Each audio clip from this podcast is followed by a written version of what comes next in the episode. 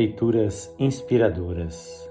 Leitura da biografia de George Miller de Bristol por Faith Cox Bailey, capítulo 17, primeira parte. Os escritórios do Departamento de Água de Bristol tinham um leve cheiro de um porão fechado por longo tempo. Jorge procurou bolor nos ternos pretos dos funcionários, sentados rigidamente atrás de escrivaninhas idênticas. Lá estavam o Sr. Hauser, o Sr. Johnson e o Sr. Wilkins. O homem com quem ele deveria tratar era obviamente o Sr. Hauser, e este conduziu a conversação cruzando os dedos compridos na mão esquerda com os da direita e estalando nas juntas dos dedos. Sr. Miller, foi muito prudente de sua parte não ter ido a Londres antes de procurar nossos escritórios aqui. Suas palavras eram brandas e fanhosas ao mesmo tempo, pronunciadas como quem canta uma canção o que tornava a sentença duas vezes mais longa. Jorge estava sentado numa cadeira desconfortável e o Sr. Hauser prosseguiu. Quer dizer então que o senhor deseja comprar um lote em Ashley Down e construir um lar para o cuidado e abrigo de crianças desamparadas? perguntou ele. É o único terreno conveniente que resta ali, comentou Jorge. Sr. Wilkins, inclua essa observação em seus registros, disse o Sr. Hauser. Havia um movimento furioso de escrita na terceira escrivaninha à esquerda.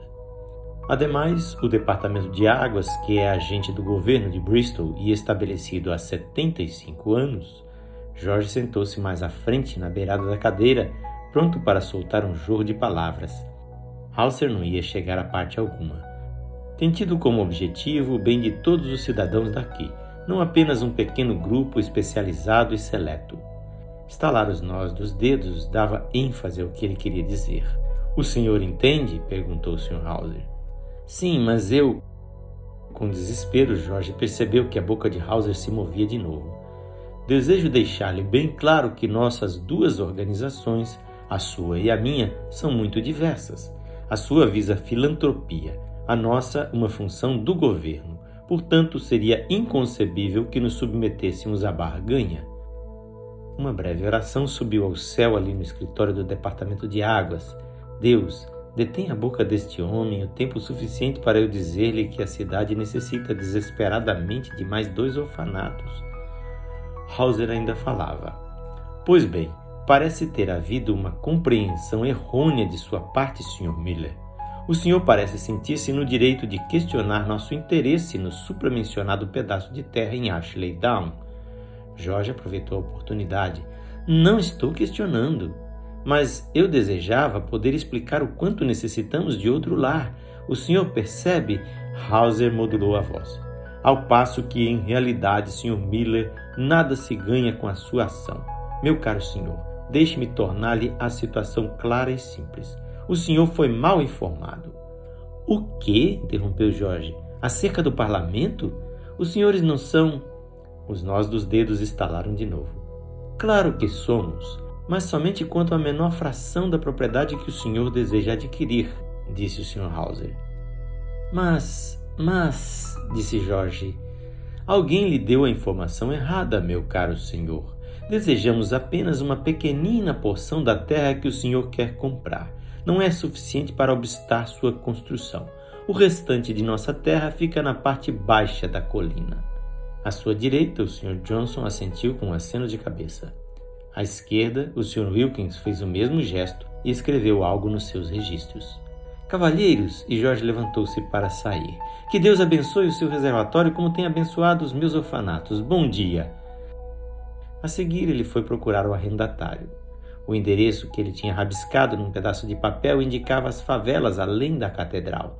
Ao passar por St. Mary Redcliffe, mal relanceou os olhos para os arcos e pórticos. Ele os havia visto tantas vezes que seus intrincados ornatos em relevo só o tornavam nervoso. Não obstante, as pessoas visitavam aquele templo desde o século XIII, andando quilômetros e mais quilômetros para vê-lo. Jorge preferia a solidez quadrada de seus lares ou a capela de Gideão. Parecia-lhe que a verdadeira beleza não deveria levar o homem a desviar seus pensamentos de Deus. Depois da catedral, o que ele viu nas favelas agradava-o muito menos. Uma menina maltrapilha deteve-o para pedir-lhe um chile. Um menino com um braço deformado brincava com um porco na sarjeta. A visão de tudo aquilo fê-lo andar mais depressa pelos becos e vielas à procura do homem que havia arrendado o terreno em Ashley Down. Para sua surpresa, Jorge encontrou um velho corcunda. Talvez pelo fato de ter estado curvado tantos anos como um ponto de interrogação, suas sentenças todas terminavam lamuriosamente numa nota aguda. Isso dava um som irritável ao que ele dizia.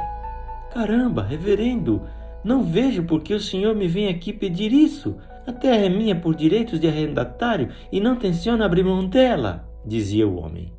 Mas o senhor não tem nem mesmo uma cabana naquele terreno, disse Jorge. Não preciso de nenhuma cabana para que ela seja minha. Paguei dois anos de aluguel por ela e isso a faz minha, argumentou o homem. Se o senhor tivesse pelo menos uma pequenina horta na terra, disse Jorge. O velho olhou firme para Jorge e ergueu o punho como se desejasse sacudi-lo, e então o deixou cair de novo. Quem disse que eu não vou ter? Tenho estado de cama todo o inverno, com reumatismo, mas no próximo ano bem que eu poderia ter uma horta, argumentou o homem. Bem que podia ter uma horta enquanto crianças brincavam com porcos nas valetas. Jorge tentou penetrar a irritabilidade do homem. Falou-lhe dos orfanatos que já havia construído, dos novos que ele planejava para alojar mil crianças, das crianças que estariam morando ali na rua Blackheart. Durante vinte minutos Jorge conversou mas o velho permanecia calado. Por fim, disse fungando: Não são meus filhos, não são. Por que deveria eu pagar por eles? Aparentemente, o coração do velho estava tão atrofiado quanto o seu peito. Jorge já se estava afastando quando ouviu as últimas palavras. Pagar por eles? Senhor, cada shilling que foi pago pelo aluguel daquele terreno, eu vou lhe reembolsar. O senhor entende o que eu digo? O velho disse obstinadamente: Paguei pelos dois próximos anos. Eu lhe reembolsarei, disse Jorge. Bem, por que não disse antes? disse o homem.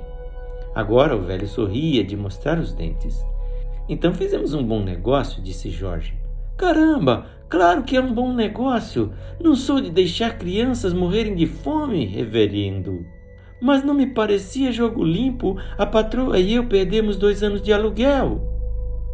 Jorge deixou o velho sorrindo, erguendo e abaixando as costas encurvadas e tomou o caminho da rua Blackheart, desviando-se de três gatos que rosnavam por causa de um pedaço de carne no calçamento. O proprietário das terras foi o próximo a ser procurado. Não vou baixar o preço, nem um shilling. Meu preço é sete mil libras, disse o proprietário. Mas a terra não vale um shilling mais do que cinco mil, disse Jorge. E então orou. Deus, faz-me arguto e conserva-me honesto. Não vale? disse o proprietário. Então por que o senhor está tão ansioso, meu amigo? Porque se ajusta ao meu propósito. Cinco mil, respondeu Jorge. Sete mil. O proprietário sorria como um gato da rua Blackheart que conquistou o pedaço de carne. Se o senhor não aceitar a minha oferta, irá procurar um comprador, disse Jorge. Na primavera aquilo lá não é senão lama. Cinco mil. Seis mil e quinhentos, disse o homem. Cinco mil e duzentas. Nada além disso, disse Jorge, e orou de novo. Senhor, o dinheiro é teu, dize-me como gastá-lo. O senhor é um assaltante, disse o proprietário com toda franqueza. Seis mil e duzentas. Cinco mil e duzentas, disse Jorge. Seis mil. O preço desceu. Esse é final, disse o proprietário. Cinco mil e quinhentas, disse Jorge. O proprietário estava baixando. Deus, ajuda-me a saber por quanto tempo ele vai regatear. Jorge orava angustiado e repetiu: Cinco mil e quinhentas. Cinco mil e setecentas, disse o proprietário amuado. Cinco mil e setecentas. Nenhuma libra mais. Jorge agarrou a oportunidade. Estou lhe dando uma pechincha. O proprietário não sorria. O senhor não, disse-lhe Jorge. Deus é que me dá essa pechincha. Venha, vamos assinar os papéis. Na leitura de amanhã, teremos a segunda parte desse capítulo. Quem faz esta leitura é o seu amigo Pastor Edson Grando. Que o Senhor Jesus abençoe ricamente a sua vida e a sua família.